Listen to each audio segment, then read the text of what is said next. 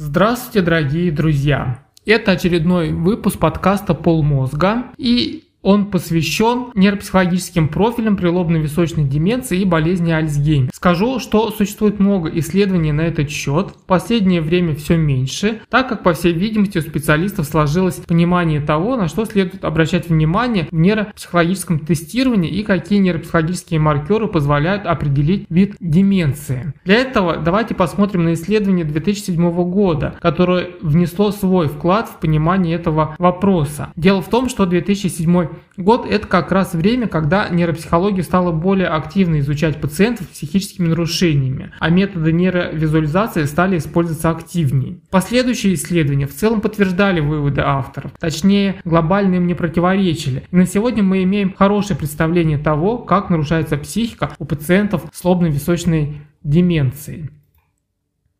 Итак, как же отличить лобно-височную деменцию от болезни Альцгеймера, а также различить варианты лобно-височной деменции друг от друга? Какие основные нейропсихологические маркеры этих нарушений? Для этого авторы взяли лобно-височную деменцию и ее фенотипы, такие как нарушение социальных функций, управляющих функций, семантическая деменция, первично прогрессирующая афазия. И сравнивали эти варианты с кортикобазальной дегенерацией и болезнью Альцгеймера. Как это бывает для таких исследований, отбирают пациентов, для которых эксперты пришли к выводу, что у них вот есть лобно-височная деменция или болезнь Альцгеймера на основании множества критериев и исследований, в том числе при помощи позитронно-эмиссионного томографа. Я не буду здесь останавливаться на тестах, которые использовались. Отмечу, что нейропсихологическая оценка, которую делают наши западные коллеги, это в каком-то смысле не только количественная оценка, но и количественная оценка качественных характеристик. Возможно, мы посвятим отдельный подкаст подкаст на тему, как использовать зарубежные тесты в отечественной нейропсихологии, как их интерпретировать. Далее авторы провели факторный анализ, чтобы хоть как-то сгруппировать массив данных и выявить наиболее нарушенные когнитивные функции.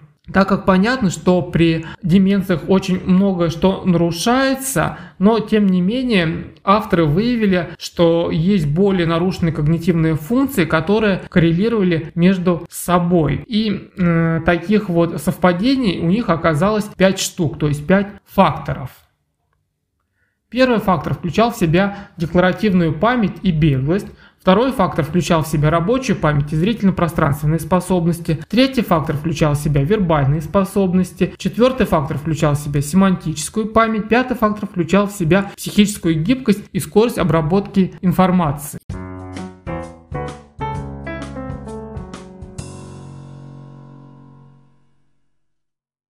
И, соответственно, эти факторы закономерным образом распределялись по различным вариантам деменции. Вот что получилось. Для лобно-височной деменции с нарушением социальных и управляющих функций снижалась скорость обработки информации и гибкость. Для семантической деменции снижались вербальные способности и семантическая память. Для первично прогрессирующей афазии снижалась рабочая память и зрительно-пространственные навыки, вербальные способности, семантическая память. Для болезни Альцгеймера в первую очередь нарушалась декларативная память, вербальные способности и семантическая память. А для кортика базальная дегенерация снижалась декларативная память, рабочая память и зрительно-пространственные навыки, а также вербальные способности, скорость обработки информации и психическая гибкость. В целом, если говорить так глобально, то для болезни Альцгеймера наиболее характерно снижение декларативной памяти, а для лобно-височной деменции больше характерно снижение беглости и гибкости.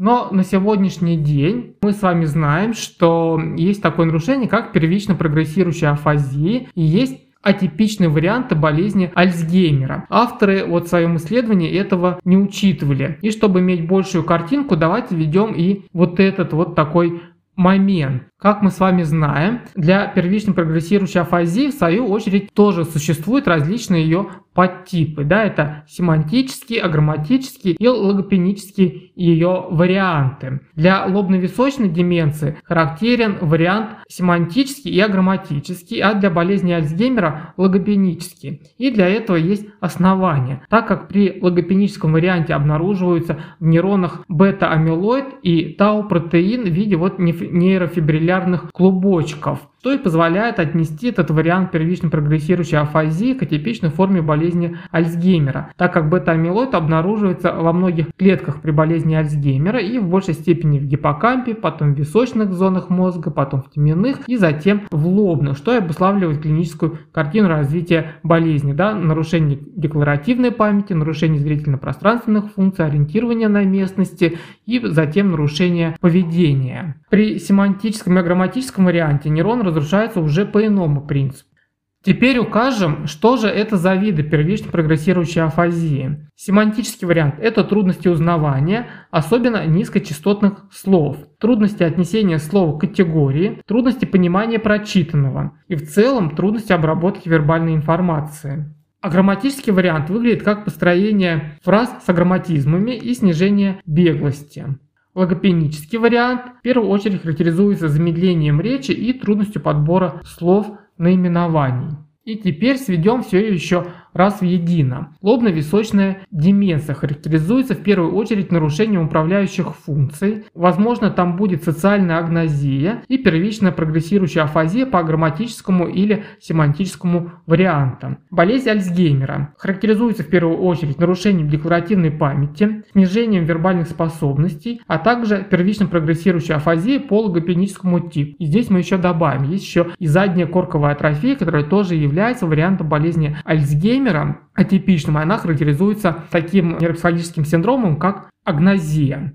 И корково-базальная атрофия, она характеризуется обширными множествами когнитивными нарушениями, профиль которых не будет укладываться в вариант лобно-височной деменции и в болезнь Альцгеймера, так как повреждается намного больше зон мозга. Ну и теперь вы знаете точно все про эти виды деменции, и я уверен, вы сможете их отличить.